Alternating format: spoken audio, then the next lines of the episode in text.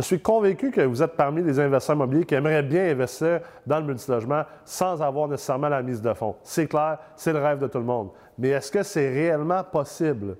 Aujourd'hui, à Retour sur l'investissement, j'ai comme invité Frédéric Bernier, investisseur qui a été étudiant dans la C3 de la multilogement et il va vous démontrer comment lui a pris les enseignements du Collège Amrex et a transformé ça en une réussite sans nécessairement avoir les mises de fonds nécessaires. Bonne écoute.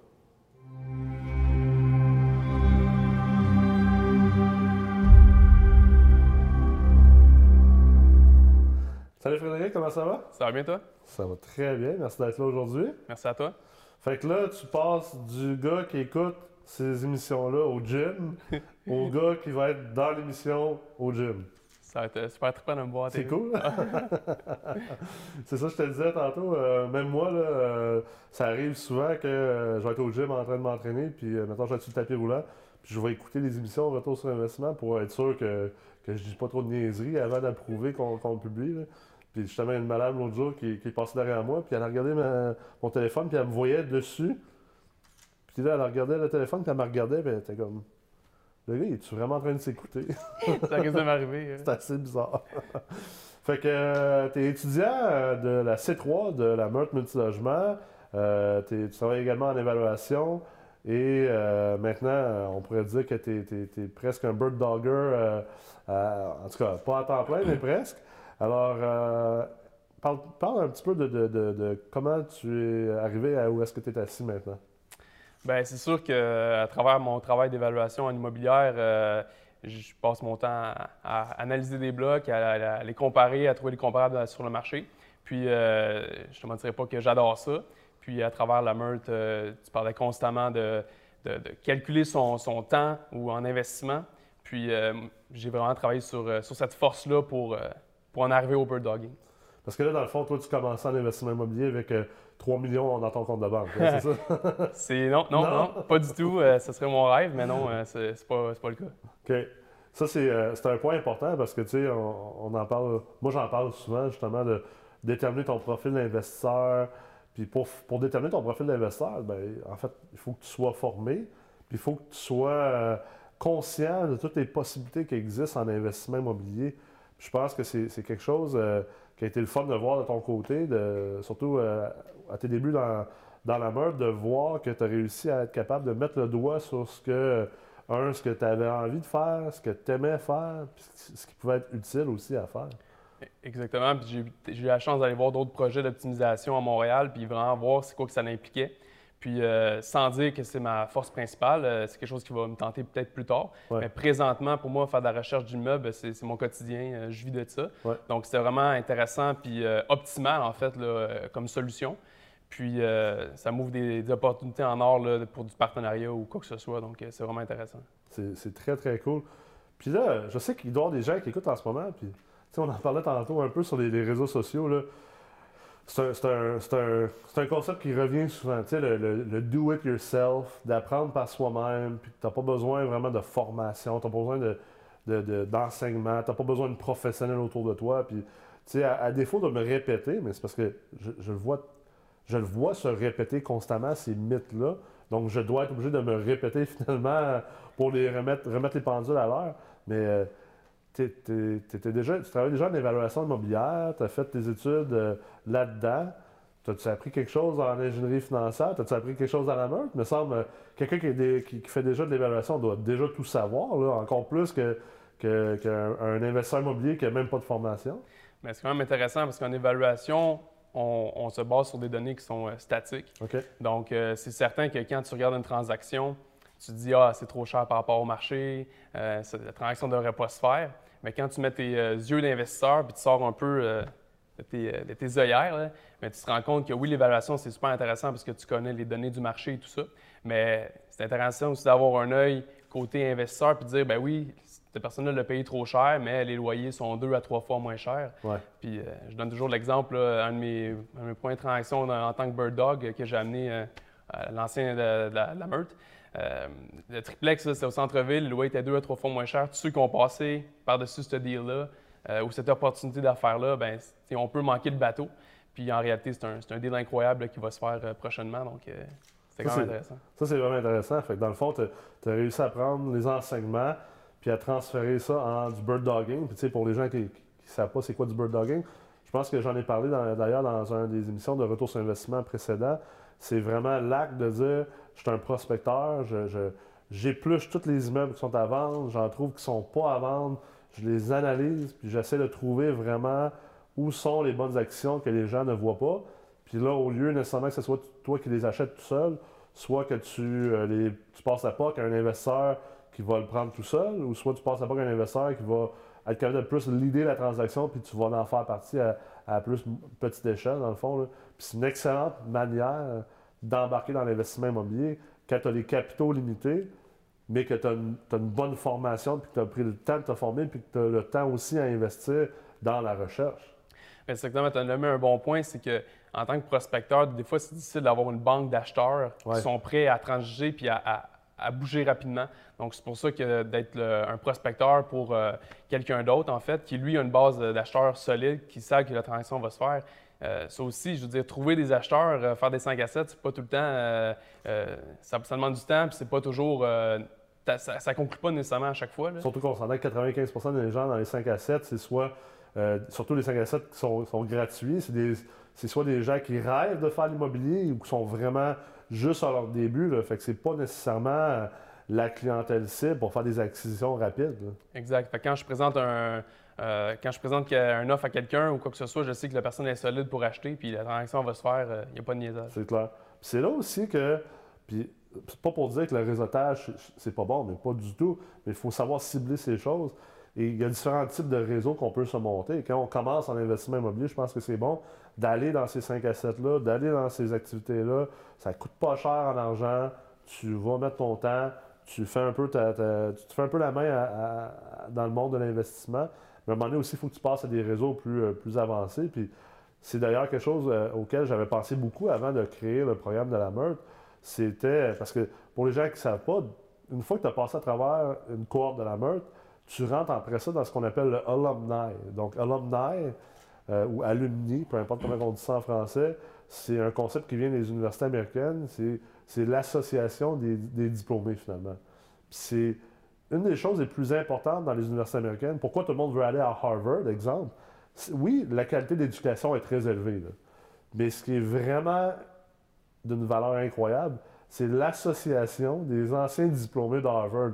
Parce que comme diplômé d'Harvard, ce que tu peux faire, c'est que, par exemple, euh, euh, moi, je pourrais aller compléter mon diplôme à Harvard. Je ne l'ai pas complété, j'ai fait une partie d'études là.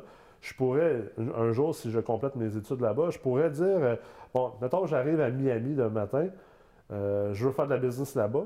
Tout ce que j'ai à faire, c'est de contacter le alumni de Harvard. Et là, tous les anciens diplômés de Harvard qui sont dans le secteur de Miami, j'ai accès à un bottin pour avoir leurs informations. J'ai accès à des événements où c'est juste ces gens-là qui y sont. Et ça me permet, moi, de, puiser dans ce réseau-là rapidement. Et là, avec la Meurthe, on a fait la même chose. Donc, on a créé un alumni. On a déjà commencé à faire nos, premiers, nos premières rencontres euh, qui sont privées, exclusifs aux diplômés des cohortes euh, de la Meurthe Multilogement. Je pense que ce qui est cool, par exemple, pour quelqu'un comme toi, ou même pour d'autres types d'investisseurs, c'est que là, tu commences à faire du bird dogging, tu trouves des acquisitions, L'enjeu là-dedans, c'est qu'il faut que tu sois capable de le refiler à un investisseur sérieux rapidement. Et là, tu as accès à, grosso modo, 100 investisseurs, 90 investisseurs, dans le fond, parce que c'est trois groupes de 30 à date qu'on a eu, trois cohortes. Et l'alumni est en train de croître parce qu'à chaque cohorte qu'on fait, bon, ben, il y a un autre 30 personnes qui se rajoutent dans l'alumni et c'est des gens dans lesquels que tu peux aller puiser par, par rapport à ça. Puis c'est d'ailleurs ça la force d'un réseau. Exactement. Puis c'est des capitaux aussi. Ouais. C'est 100 personnes qui ont, qui ont peut-être peut pas les 100, mais ont une certaine mise de fonds. Ouais.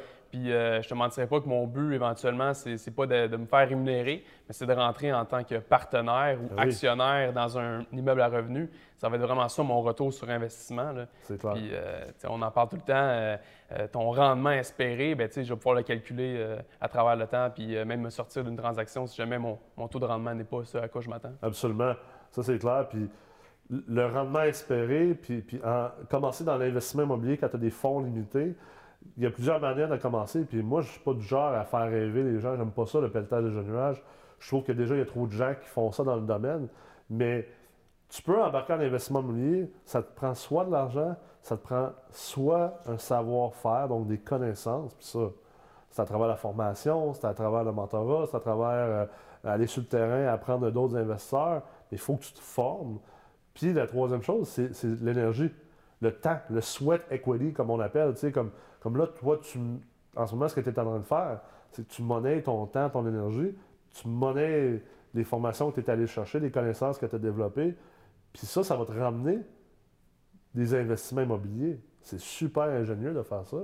Exactement. Puis c'est drôle parce que tu un deal, un deal, tu peux le.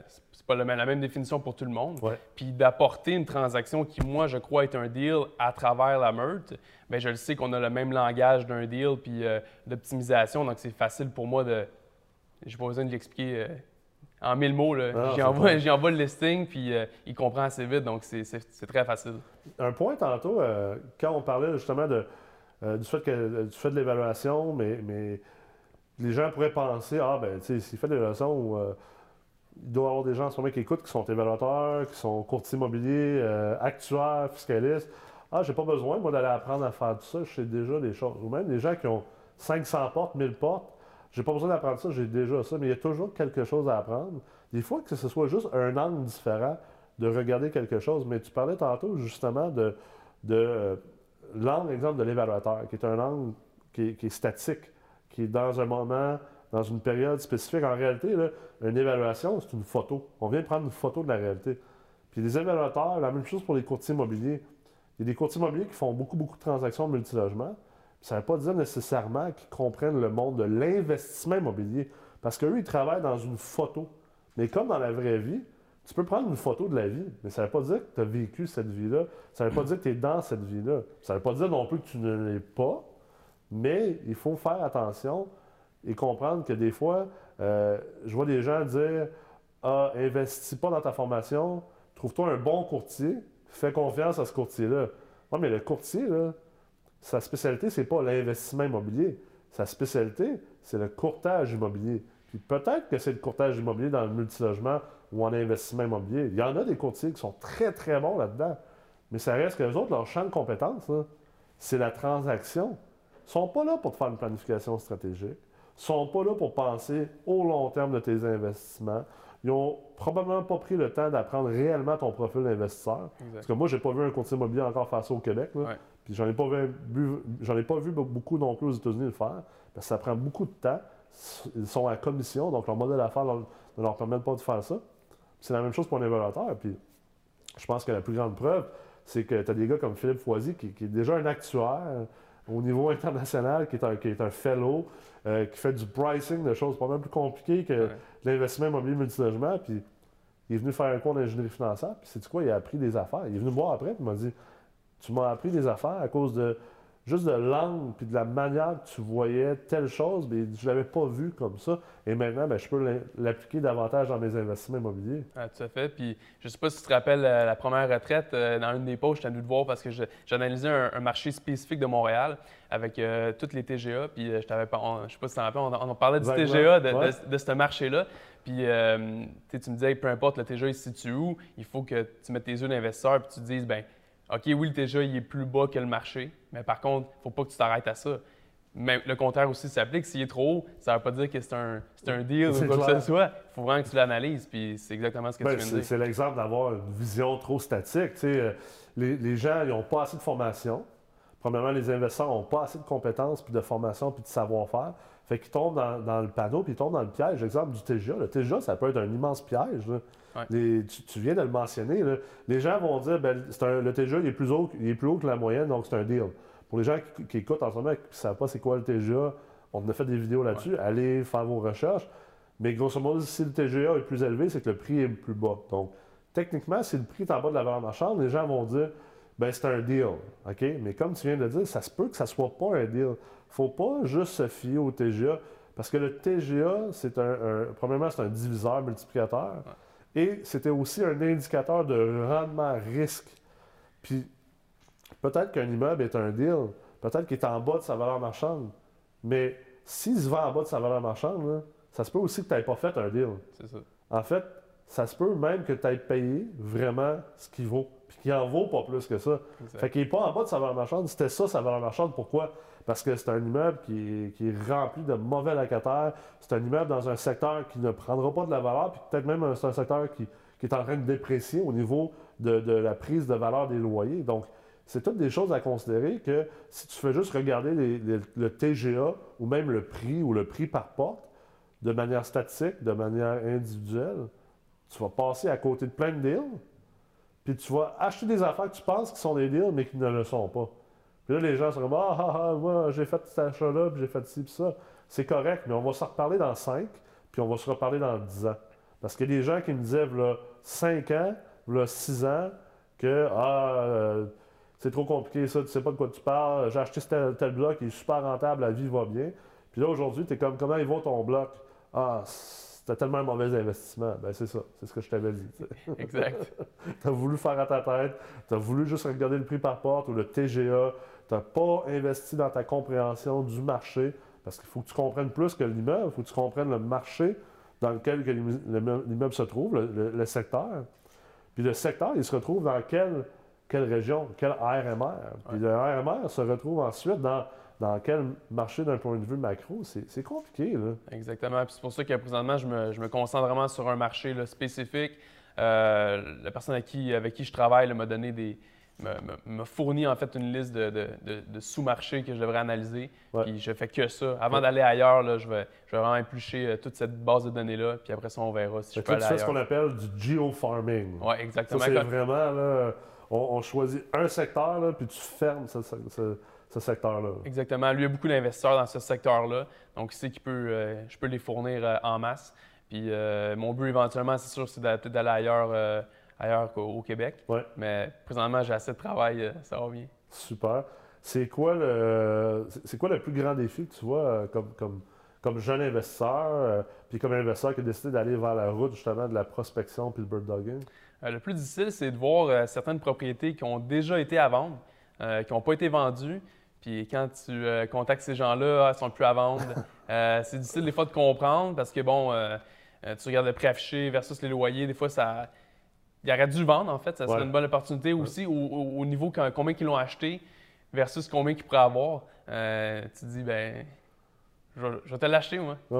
Mais non, ça, c'est ça qui est le plus difficile présentement. Puis là aussi, ben, que je ne mets pas le temps plein, non nécessairement. C'est mon, mon but ultimement. Mais euh, je sais que je vais y arriver, puis euh, ça va très bien. Euh, je riais, peut-être 10 secondes, peut-être que les gens m'ont entendu, mais je riais parce qu'en même temps que tu parlais de ça, d'appeler, exemple, les expirés, j'avais un souvenir en tête de, quand j'ai monté notre firme de courtage, puis justement, les appels d'expirés, pour les gens qui veulent faire de la prospection, c'est tout qu'un apprentissage parce que, écoute, c'est des gens qui ont été sous mandat, souvent avec un, des fois deux, trois courtiers qui ont eu leur immeuble à vendre pendant six mois, un an, deux ans, trois ans. C'est des gens qui ont été très, très frustrés par le processus, des gens qui ont été euh, souvent délaissés, qui ont eu du mauvais service. Fait que quand tu appelles ces gens-là en prospection, ça peut être raide. Ils t'attendent quasiment avec un, brick et un fanal. Puis, tu sais, je veux dire, ils sont habitués aussi de se faire appeler. Il y a beaucoup de gens qui font de la prospection. Fait qu'il faut vraiment que tu trouves la bonne manière de, rentrer dans l'appel puis d'être capable d'entrer en discussion avec eux, c'est le plus difficile. D'ailleurs, euh, il y, a une partie dans la où on, enseigne la prospection. Je pense que. Je pense que c'est. Euh, il y a des techniques très, très spécifiques à développer, mais, une fois que tu rentres là-dedans, parce que moi, j'ai toujours trouvé ça très, très le fun de faire de la prospection téléphonique.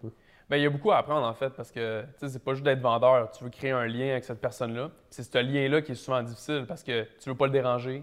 Euh, tu veux conclure la transaction. Ils sont pas nécessairement ouverts au lien parce que d'autres personnes se sont mal pris pour essayer de créer le lien avant. Exactement.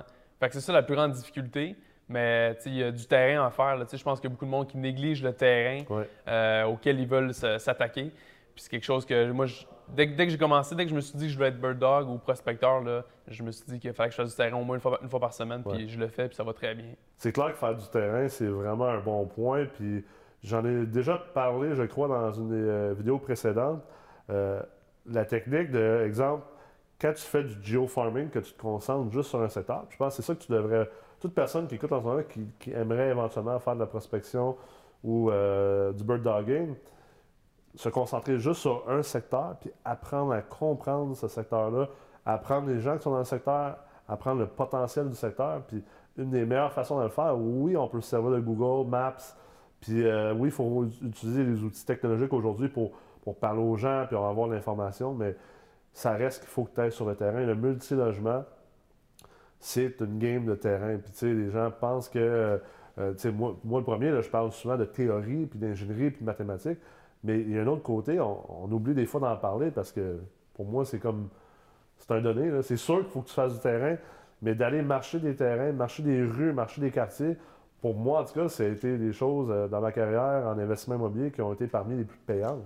Écoute, la quantité d'informations que tu peux sortir l'été quand il fait beau à marcher une rue où il y a juste des blocs, puis de parler avec toutes les madames sur leur balcon, puis les gens qui rentrent puis qui sortent, tu peux avoir tellement d'informations que tu ne trouveras jamais ailleurs. Ces, informations-là qui vont t'aider soit à trouver une belle acquisition, ou si tu es en train de regarder un immeuble à vendre déjà dans ce secteur-là, ça va te donner de l'information pour peaufiner ton analyse puis déterminer est-ce que ça vaut vraiment la peine que j'achète cet immeuble-là? Exactement. Puis euh, ça va même plus loin que ça. Euh, présentement, des immeubles à vendre, euh, puis j'ai réussi à faire des liens entre les propriétaires. Donc, c'est vraiment intéressant, de, comme tu as dit, de vraiment se, spécialiser dans un marché puis de, savoir c'est qui tous les propriétaires, c'est quoi leur lien avec d'autres propriétaires aussi. Puis, je le fais constamment dans, certains marchés à Montréal. Donc, c'est super intéressant parce qu'il y a plusieurs données que tu peux avoir face à ça. Ben oui. Puis c'est là où euh, c'est là où tu as un avantage. Euh, lorsqu'il y a une propriété à vendre, tu peux savoir euh, certaines choses que d'autres ne savent pas. Ben oui. moi, j'ai un exemple en tête en ce moment. je marchais un secteur, puis sur la rue, la plupart, la plupart des immeubles, c'était des, des, 4 logements, 5 logements, 6 logements. Mais il y avait aussi des maisons, des duplex à travers de ça, un genre de, de, quartier assez éclectique. Et j'étais allé dans ce secteur-là spécifiquement pour un, 5 logements. Puis finalement, je me trouve à jaser avec euh, le, petit couple qui était sur le balcon de leur unifamiliale. Puis là, parle, parle, jase, avec eux autres. Ça faisait euh, comme 35-40 ans qu'ils habitaient le quartier. Fait qu'ils connaissaient là, tout ce qui s'était passé dans cette rue-là, dans ce quartier-là. connaissaient tous les propriétaires des blocs, connaissaient beaucoup des locataires, pouvaient me dire Ah, ça, cet immeuble-là à côté, là, ça, la police est tout le temps là. ça, c'est une information que tu n'as pas. Finalement, c'était l'immeuble qu'on regardait, puis euh, la, madame, me confirme qu'effectivement, la police était tout le temps là, euh, que ça faisait euh, trois propriétaires qui avaient passé sur cet immeuble-là en 10 ans. C'était toujours raboté, il y avait toujours des, problèmes de locataires, du crime, du va-et-vient, tout ça. Et une information en plus qu'elle m'a donnée, c'était que, ah, by the way, dans, un peu plus loin dans la rue, il y avait comme trois terrains de maison. Bien là, ces trois, terrains, ces, trois maisons-là ont été vendues à un développeur. Puis là, le développeur allait, dans la prochaine année, raser les maisons pour lever un gros projet de comme, je pense, 40 logements. OK. Fait que là, ça, ça m'a allumé, là, un peu, là. OK. Ça, ça veut dire que la ville sont favorables à augmenter euh, le zonage, augmenter la densité du zonage dans, la rue. Et euh, Là, on voit que ben, les, gens qui ont ces maisons-là, c'est des gens assez âgés. Ça, c'est une méchante belle opportunité. Fait que ce qu'on a commencé à faire à ce moment-là, c'est d'appeler tous les gens qui, avaient des unifamiliales dans ces rues-là. Ben, en fait, on a commencé par regarder depuis combien de temps ils étaient propriétaires. Euh, après ça, les appeler, voir leur âge, voir s'ils étaient intéressés à, vendre. Puis dès qu'on trouvait comme deux, trois maisons un à côté de l'autre, ben, la technique, c'était de finalement aller faire des offres. Puis là, ça, c'est une technique de prospection. on faisait des offres avec des personnes différentes qui faisaient l'offre pour pas qu'ils se rendent compte qu'on euh, voulait euh, agréger finalement les trois terrains. Et on réussit à faire une transaction. Tu achètes trois maisons, on les rase, puis on vend ça à un autre promoteur qui, lui, va lever le 40 logements. C'est des transactions incroyables. C'est des belles transactions pour se mettre au monde. Exactement. tu parlais de l'outillage, savoir euh, quand ils l'ont acheté, c'est probablement une des bases, en fait. Là, euh, Parce que les expirés, souvent, euh, tu ne sais pas si a été vendu après le mandat ou quoi que ce soit. Exact. Donc, euh, tu sais, le registre sous GLR, c'est la base de s'outiller avec ça. Ça va, de un, te faire sauver du temps, puis de deux, savoir où attaquer, dans quel secteur, ou attaquer quel immeuble. C'est clair, c'est clair. Par rapport à l'investissement immobilier, qu'est-ce que tu aurais comme conseil pour les jeunes investisseurs qui écoutent en ce moment? Ben, en fait, c'est vraiment de savoir tes forces et tes, faiblesses. Euh, tu en parles constamment avec la meute. Si tu es un optimisateur, ben, va chercher du monde qui ont de l'argent et embarque avec eux euh, dans des projets. vraiment, ton, ton, profil d'investisseur aussi, c'est super important. c'est quelque chose que j'ai changé constamment à travers la meute, c'est normal, on voit tellement de choses. Mais non, c'est vraiment d'un, comme en investissement, savoir tes forces, tes faiblesses, ton profil d'investisseur, puis attaquer tes forces, puis t'entourer avec tes faiblesses. C'est vraiment la clé. Euh, je le vois présentement, ça va super bien depuis que j'ai fait ça, depuis que je me suis assis avec moi-même. Puis, euh, c'est ça. La connaissance de soi, la conscience de soi, ça, c'est, hyper important. Il faut se connaître, là, euh, puis, c'est quelque chose que moi, j'aime beaucoup en parler, puis j'aime beaucoup, vous autres, vous questionner les étudiants. OK, parfait, ça, c'est ton objectif, ça, c'est tes ambitions, mais tu sais, pourquoi? pourquoi? C'est quoi qu'il y a derrière ça? Puis qu'est-ce que tu veux avoir éventuellement avec ça? Puis euh, euh, c'est drôle parce qu'on va avoir Maxime Boutin comme investisseur euh, invité la semaine prochaine. Puis tu sais, Max, c'est un gars qui est rendu qu'un parc d'envergure, puis qui continue à croître beaucoup. Mais c'est un gars qui est très, très connecté sur, sur son pourquoi. Puis je pense que ça, c'est important que tous les investisseurs, ultimement, soient vraiment connectés à ce qu'ils veulent, puis pourquoi qu'ils veulent ça. Puis est-ce que euh, est-ce qu'ils s'en vont dans le bon chemin? Parce que l'immobilier, c'est pas juste des portes, c'est pas juste des chiffres, c'est également très, très humain. C'est autant humain pour soi-même, très énergétique, mais aussi très humain par rapport à nos locataires, à nos fournisseurs, à nos partenaires. Fait que ça, c'est très important. Et puis, euh, la dernière question que j'aurais te poser aujourd'hui, c'est euh, bon, on, l'a dit en début d'émission, tu partais pas avec un million de mise de fonds, on s'entend. Tu partais avec une mise de fonds limitée. Euh, tu as décidé de, t'inscrire à la, Meurtre Multilogement, qui est un programme où il y a un investissement quand même euh, important à faire dans ta, formation. Qu'est-ce que tu dis aux gens qui, disent, que ce soit chez nous ou que ce soit ailleurs, c'est cher, c'est beaucoup d'argent, tu sais? Ben, tu en parlais euh, tout à l'heure, le alumni, avoir cette base de données de personnes qui parlent le même langage, qui sont prêts à acheter. Euh, je pense que juste ça, ça vaut la peine. Mais tu sais, c'est aussi euh, la communauté de gens, avec comment, comment, on transige avec le monde. tu sais, il y a IF 1003 jusqu'à IF 1000, je sais pas combien. mais non, c'est vraiment, faut pas que tu regardes. c'est un investissement, comme tu as dit. Là. peu importe le prix, je pense que de t'entourer de monde qui connaissent ça, puis aussi juste les connaissances. On n'a pas assez de connaissances. Puis même en tant que prospecteur, euh, je devrais faire de la prospection avec toi, puis euh, j'en aurais besoin de plus encore. Donc, c'est pas. faut pas que tu regardes le prix, c'est vraiment. faut avoir une mentalité d'investisseur. Ultimement, je pense que c'est ça le plus gros. une des plus importantes choses à faire, c'est que les gens, s'ils veulent réussir en investissement immobilier, autant les nouveaux, les débutants, j'en vois aussi qui ont 500 portes, puis qui ont encore une mentalité de consommateur. La plupart des vieux propriétaires de blocs ont une mentalité de consommateur, puis ça leur a servi dans une autre époque. Aujourd'hui, tu ne peux pas avancer de, cette manière-là, que tu partes avec un million de mises de fonds, que tu partes avec, zéro de mise de fonds. Il euh, faut que tu aies une mentalité d'investisseur, puis une mentalité d'entrepreneur ou d'immopreneur, si on veut. Exactement. Puis, tu sais, je le dirai jamais assez, mais j'aurais pas pu être prospecteur si j'avais pas fait euh, la meurtre parce que j'aurais pas une équipe. Euh, optimisation, ça m'aurait pris cinq ans avant de savoir c'est quoi euh, de fond en comble. Donc, euh, non, c'est vraiment.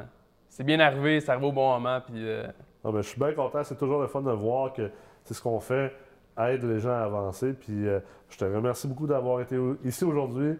je sais que c'est pas toujours facile pour les gens qui sont pas habitués de faire de la caméra ou de l'audio merci beaucoup d'avoir euh, pris le temps de venir partager tes expériences avec euh, les gens qui écoutent Retour sur l'investissement. Merci à toi, Nick. Alors, comme vous avez compris et vu, l'investissement immobilier multilogement peut se faire sans nécessairement avoir les mises de fonds, surtout lorsqu'on apprend à faire de la prospection et du bird dogging. Mais souvenez-vous que le savoir-faire et le savoir-être sont essentiels à votre réussite. Alors, n'hésitez pas à investir dans vos connaissances. J'espère que vous avez apprécié l'épisode d'aujourd'hui et je vous souhaite une bonne semaine.